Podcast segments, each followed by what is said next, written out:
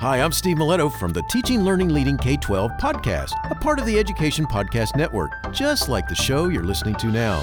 Shows on the network are individually owned, and opinions expressed may not reflect others. Find other interesting education podcasts at edupodcastnetwork.com.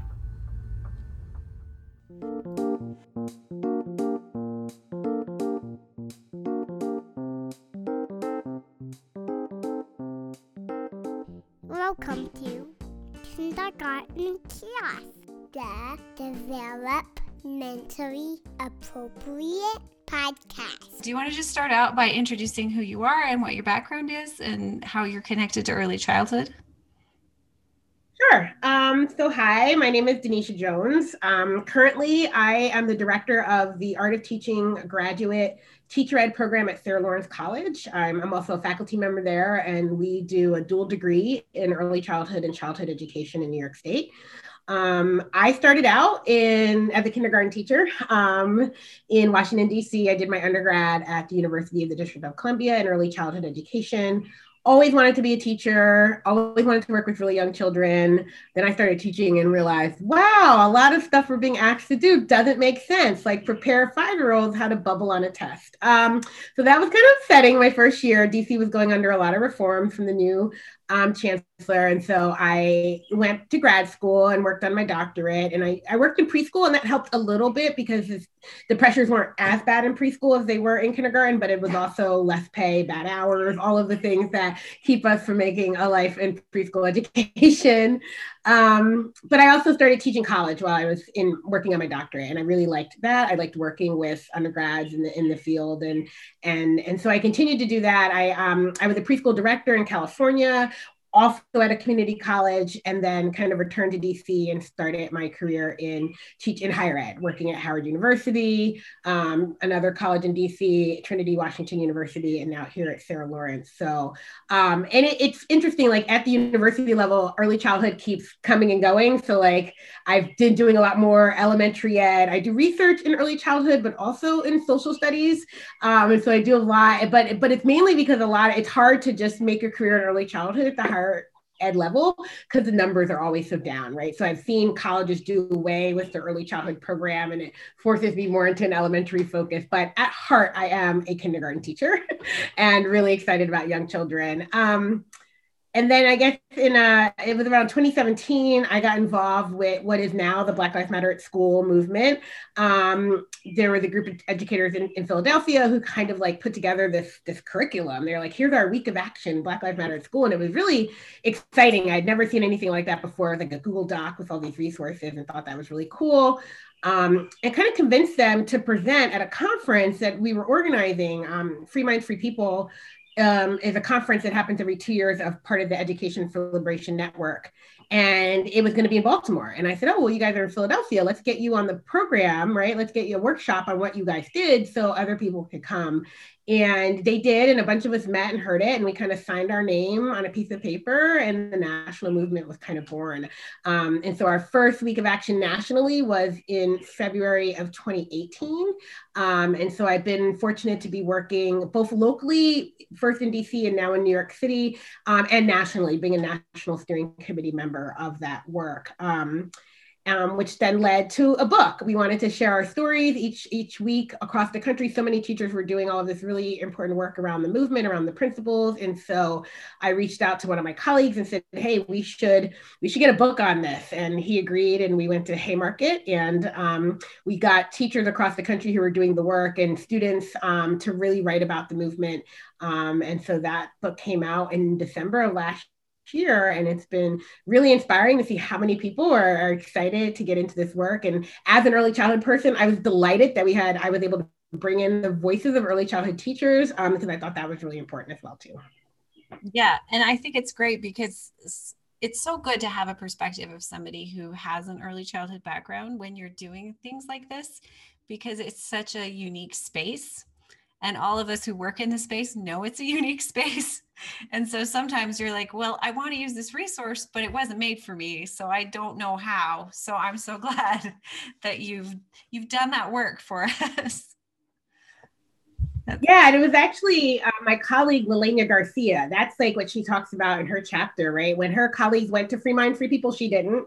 And they're like, let's do this at our school. Let's do Black Lives Matter at school. And the first thing she did was look at the materials and say, all right, I got to make this make sense for the little ones, right? Because it was very much right. The principles came from a statement of the Global Black Lives Matter Network. It's not currently on their website, but this was their original statement where they said, you know, these are the principles. This is what we believe. And the educators in Philly thought it was important to tie that in, right? That we weren't just proclaiming this week of action without grounding it in anything, right? So we had these great principles, things like empathy and loving engagement and restorative justice, right? But the language, right, doesn't fit well with a five-year-old or a four-year-old. So that was the first thing she did. And I remember it was so great. We just got this document. It's like New York teachers have rewrote the principles for young children, right? And that was Elena's brilliance. And that's how I knew like this movement is going to be with young children, right? And the teachers of young children and the parents of young children. And so that was really important. And so it really really set the tone that, you know, even the lessons were coming out and they were still, they kept saying elementary, but they still weren't early childhood. And we continue to do that work, right?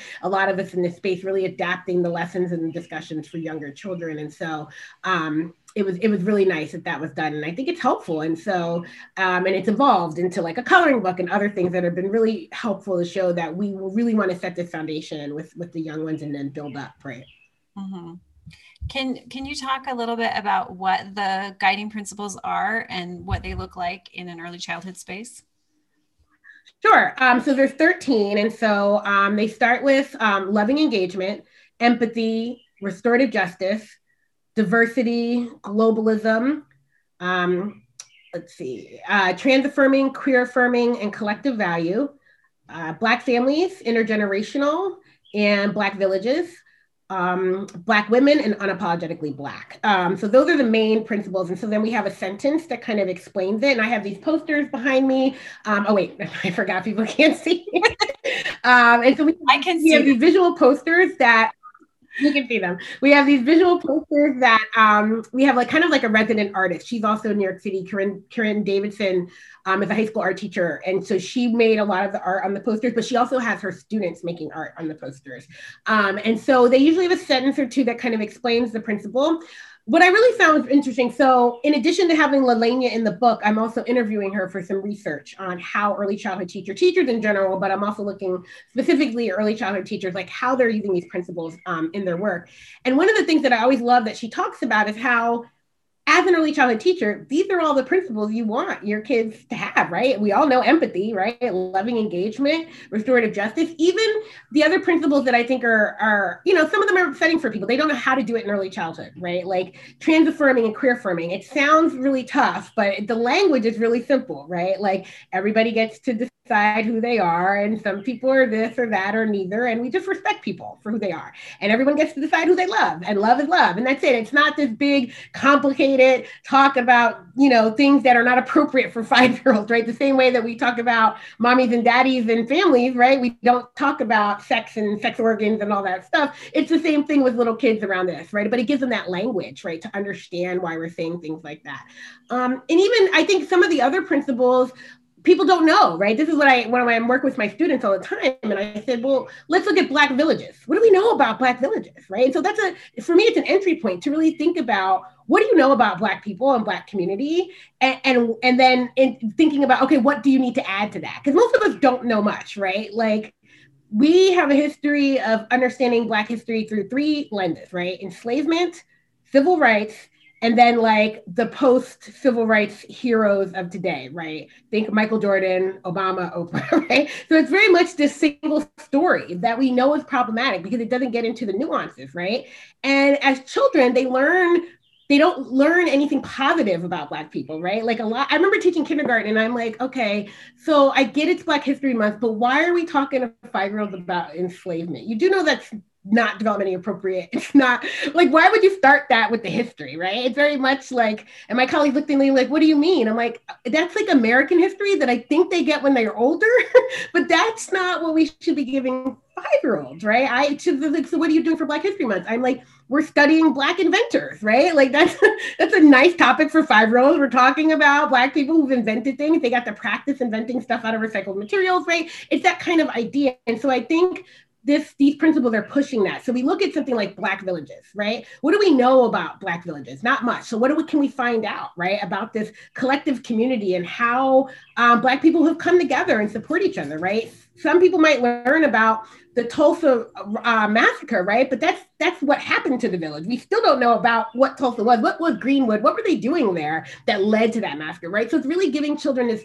positive foundation and information about Black people. So when they get to the history, they can build upon it, right? Like I, you don't want to start with that negative history. And so, um, Black families, right? As we know, the media portrays Black families in very deficit thinking, right? So now we're asking students to say, no, let's think about Black families and all, all the different types of families that they come into, like other families, right? But really highlighting this because we know there's all these narratives out there that are damaging about Black families, right? And so we want to change that. Um, Black women, right? And how important it is to center Black women um, in our understanding. And, and it's important important for young kids to get that too. And then even unapologetically Black, which I think a lot of people um, feel some type of way about. But again, you know, Black pride is something we do want to instill in all children, right? Especially Black children. And I don't think we realize how much school doesn't do that and how damaging it is, right? Like I went to predominantly white schools in New Jersey and I spent a lot of my life trying to not be Black because I thought that was the only way to be accepted. And I didn't have pride in what it meant to be. I didn't even know what it meant to be Black. I didn't have pride in it. And everyone's like, well, you should have got that at home. Well, my mother was an immigrant from Panama raising five children by herself. And she also didn't understand what it meant to be Black in America. Because in Panama, she was Panamanian.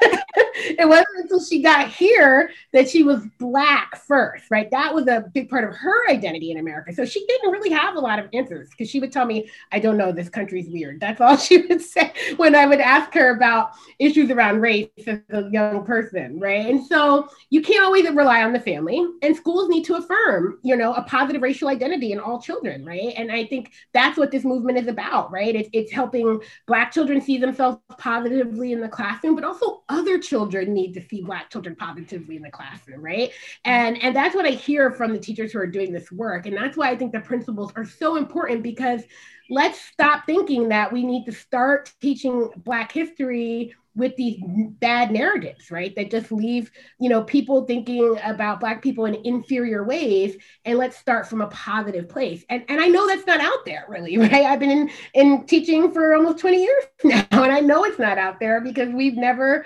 you know we've never had it before. We do have anti-bias and that's a great foundation for the work in early childhood right?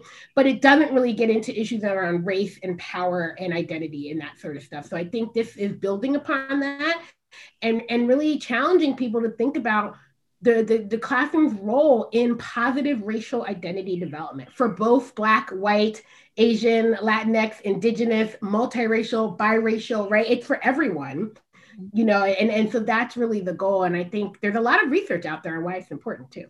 Yeah. Um, in in a, your other video, which I'm going to link, mm-hmm. uh, you mentioned that study with the kids and the dolls and which yeah. dolls they preferred playing with. Um, and I think most of people listening know that study. But and and then you shared another example about uh, a kid who chose the brown crayon, I think, to color their picture. Something. That was me. yeah. And and I just thought I well while you were talking, I was thinking about how I always try to present my students with um, crayons that represent a wider range of skin colors, but they don't choose them Mm-hmm. Like I've never had a class where when they're coloring a picture of a group of people, they choose the big range. And I would love to get to a place where my kids choose all the colors to represent families and people and communities because I'm not there yet. Yeah, that's a really interesting point. I haven't thought about children choosing colors, you know, to to do in that diversity. But yeah, you know, I was I was a young kindergarten student, drawing a picture of my favorite president, and I, at that time I didn't know any better, and I went with Jefferson.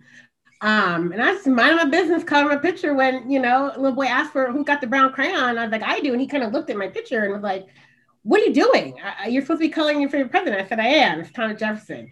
And he was just like, "We've never had a black president, and we never will." And I was just like, Thomas Jefferson's not black, like George Jefferson. Like that's in my mind thinking, right? I think that's probably why I picked him because we watched the Jeffersons a lot, and I was like trying to make this connection, and I just it sounded black to me. But I remember that was the first question I asked my mom when I got home, and I said, this boy said we've never had a black president in this country. Is that true? And again, her response was, Yeah, it's true. I don't know what's wrong with this country, right? Because she really didn't have a good understanding herself, right? Um, so it was very interesting. But think about all the things that he knew in that moment. He knew that what I was doing was wrong. As a young white child, we were the same age, we are in the same classroom. He understood that me identifying a president as Black was wrong because there were no Black presidents. And how did he know that? I didn't know that. How did he come to know that, right? As a white child. So there's a lot that children are picking up and making sense in the world. No one needs to explicitly sit down and tell him there's never been a black president. He knew that. And he understood that as a white child, that he could say something like that and that it was true and valid at the time. And so I think that speaks to how children grapple with these things, right? And so when I think about one of the teachers in New York City, who's a white kindergarten teacher and doing this work, you know, in our in our interview, she talked about how, you know, she was nervous at first, right? To like say these things to these kids, say Black Lives Matter and have these conversations. And it's like the kids look at her like, duh, like are, really? Like this is not a surprise, right? And so it made me think, but yeah, I, I think what happens when we get out of this early childhood space, right? We give all these children this beautiful foundation, love everyone, accept everyone, all the things, right? But we have to recognize that doesn't get supported in the real world, right? So, so they're getting all this utopian life is great, be a good person, and then the real world pushes up against everything they're hearing, right? And so, how important is it going to be for those children who are saying "duh" now when they get older and they hear someone saying something and they're like, "No, I had a white teacher who told me these things," right? And they have that frame of reference to push back on what they're hearing. A lot of kids don't have that frame of reference. And that's what this is giving them, right? We know that the world is going to try and tell you differently. Society's going to try and tell you, right? Um, and they're going to have that. I'm excited to see. I really want to do a longitudinal study and track these kids as they grow up because I want to see, like, how did they, you know, when they're third grade and fifth grade and sixth grade, like, how are they thinking about these issues of race and difference and equality? Um, and it had this, had have this stuff really help them kind of, kind of grapple with that as they get older. Yeah, I, I think that's why we love early childhood, right? Because it's utopian. we all want to live in the utopia of early childhood. Um, I have a question about um, do you have any suggestions for because te- you mentioned the white teacher who was afraid to start doing it do you have any suggestions for people who feel that way like i'm not sure how my community is going to respond to this i'm not sure how my peers are going to respond to this I'm not sure if I have the tools and am capable of doing this. Do you have any suggestions for people who are who are there?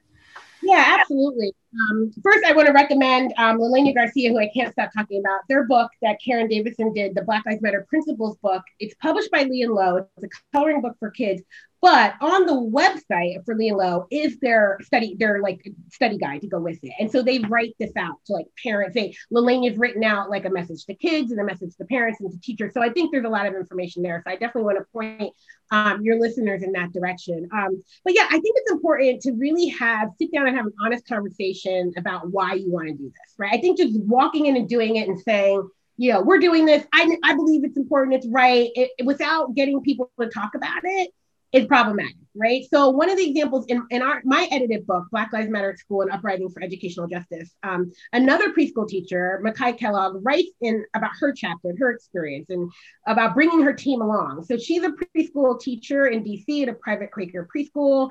Um, she was also like their their uh, multicultural curriculum person. When I met her, she was on sabbatical, like learning more about multicultural and race issues to bring into the work with young children.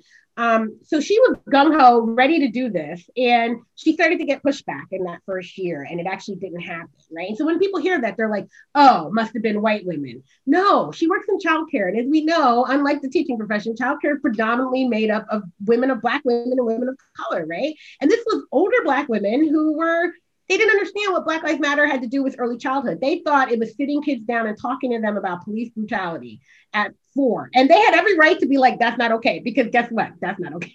right? There are ways where you have these conversations. So, so what we did the second year, I came in and I met with all the teachers and the director, and I and I just we talked about, well, where did this movement come from? Right? How did we get going? Why are these principles? Why are we doing this? And they were like, oh, okay, that makes sense. Let's do it. Right. So so you do have to have this, not everybody's on the same page, not everybody understands. These 13 guiding principles are great, but there's not like it's not like it's been around for 100 years and Black people have been talking about, right? This was an organization trying to put out a statement on what they believe and what their mission was about. And we believe that this is something to ground, right? Um, in my research, I'm calling it Black cultural knowledge, which we don't have a lot of in the in, in our curriculums, right? So it's a really positive foundation, things to build upon. Um, and it actually makes corrections to, to, some of the previous civil rights movement, right, that weren't inclusive of queer identities and trans identities, right? So it's trying to like be more inclusive in that sense too.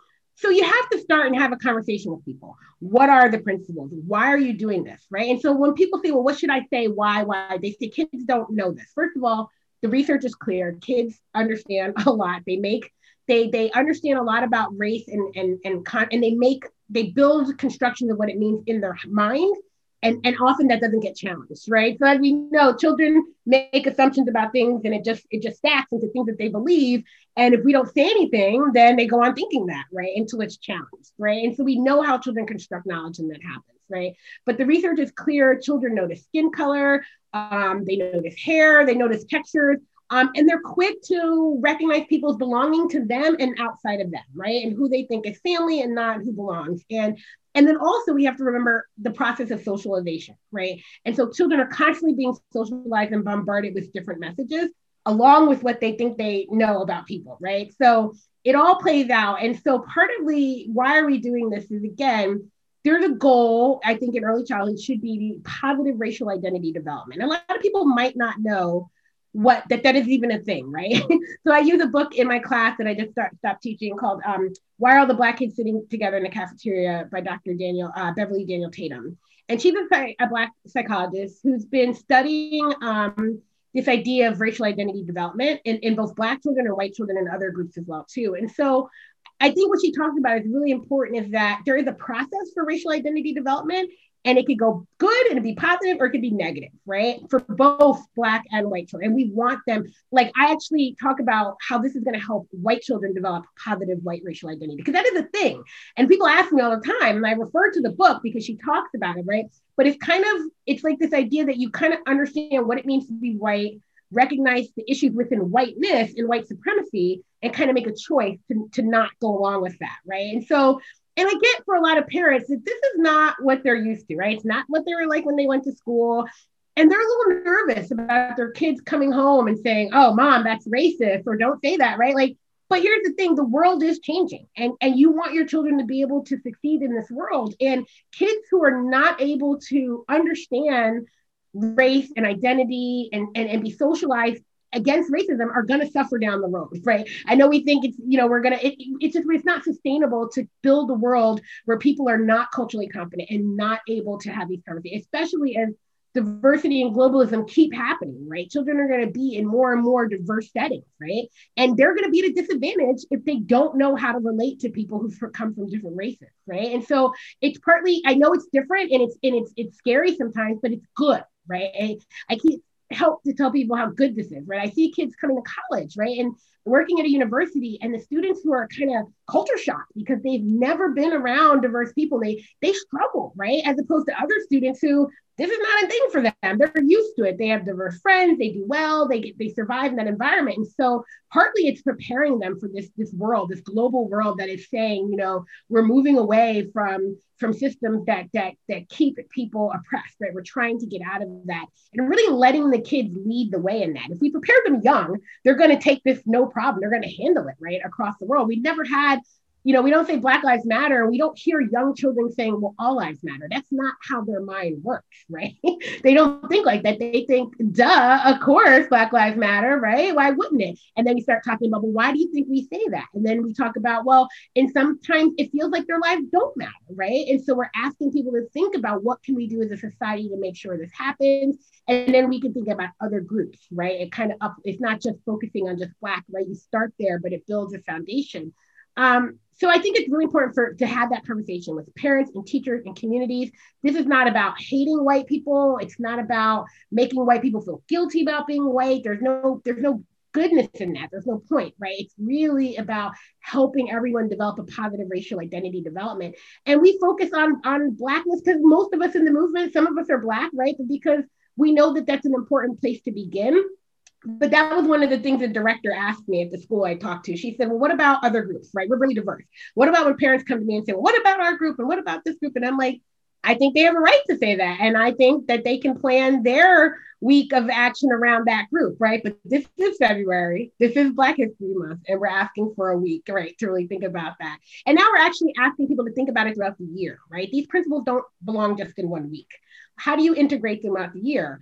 But like these movements are connected, right? We are intersectional with people who are trans and people of the LGBTQIA community, right? We're also intersectional with um, with Black people throughout the diaspora and other people of color, right? Linking our our calls for people who are oppressed around the world. So it's like this idea that you start lifting up one and everything else is going to come up as well too. And so I think the discomfort that adults might feel is because, and Elena says this all the time, we're all about five years old when it comes to talking about race. Unless you do this professionally, right? Like we're all about five years old. So a five year old can handle a conversation that's made for five year olds. An adult is having a hard time taking this in. We found that high school teachers actually like using the younger kid language for the principals, which your high school students because it, it helps them to get into it and then they get into the older language, right? So everybody needs to start. So let's sit down with our adults and take them back to their five year old selves in their childhood and remember that and start building from there. And, and, you know,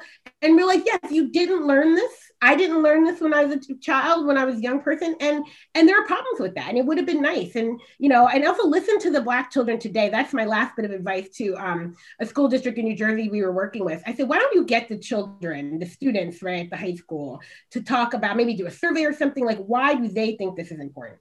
because there's this disconnect between the parents who think that doesn't happen in our school and the kids who are living it and experiencing it right and i think it needs to and it's what we need to remember it's like it's a small minority of people who are who are passionately trying to keep the system the way it is and are okay with a certain amount of racism, right? They're not the majority of people, but there's a lot of people who don't feel emboldened to speak up to them.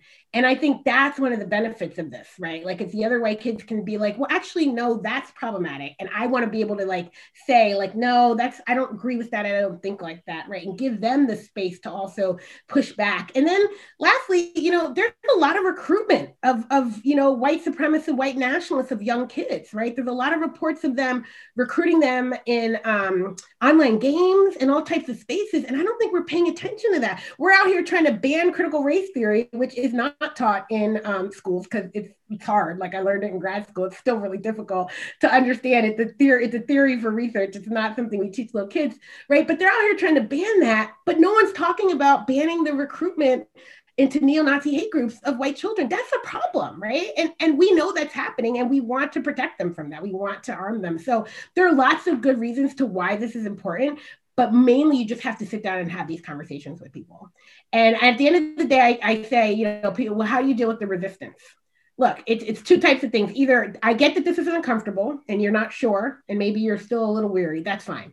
Can you step back and let us move forward and more? Can you trust us to just go through the process? That person we can work with, right? And they need some time, they'll get through it, they'll have questions. But if you're just an obstacle, if you're just going to be an obstacle, right, then we got to figure out how to get around you. So I think you got to figure out what kind of resistance do you have? Do you have people who are just unsure, need some support? you know have questions that's okay it's natural but but if you have someone who's just like absolutely not i don't care what you say then you have to think about going around that right because that's that's an obstruction that you can't deal with and so I, i've seen a lot of people you know, there's pushback, but they keep moving forward and people change their mind. And and I'm just waiting for the kids to be like, mom and dad, calm down. We want this. like, we know that this makes you because I know there's some kids out there like, it's not a big deal, mom and dad. Like, it's okay, we can handle this. And I'm I'm hoping that this will give them the space to speak up too. Well, I just got to say, I would love to be in one of your classes because I've enjoyed listening to you so much. yeah. Like, you're a vivacious presenter. I love it. Um, and we'll link to the book and the coloring book and the um, activity or the the guide that goes with the coloring book. Um, do you have any other materials to suggest or any like final thoughts? Yeah, so all of our lesson plans, and we we curate our curriculum committee curates a bunch of lessons and activities. They're all on our website. They're on a Google folder.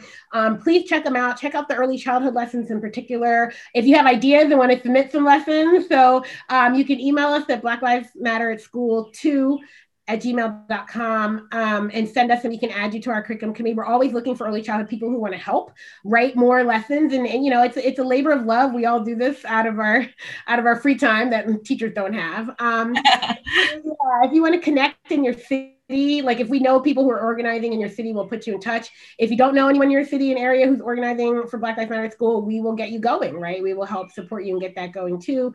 Um, and yeah, there's a lot of resources out there, and to just take a look at it all. Um, and there's yeah there's tons of great material and and lots of people who are willing to, to come in and talk. We have like right now our team in new york city um, they're doing some trainings at some schools for some ptas who have questions. So that's what like the national steering committee is also available to do. Like we can send a representative or two come and talk and and, and talk to people like just like we did. And that's really helpful i think as well too. Um, lots of videos and podcasts haymarket book our publisher. All the webinars we've done they're published and they're on their youtube page. So there's lots of information out there and lots of people from retired white teachers in north carolina to you know teachers coming out of the teacher education programs who are ready to get started. We have like a huge network of people who are, are making this happen. So um, please reach out with questions and, and we'll be happy to um to, to support you through this. Kindergarten kiosk is a proud member of the education Podcast Network, a network of podcasts for educators by educators. For more information, visit edupodcastnetwork.com. That's edu podcastnetwork.com. Now, can I listen to it?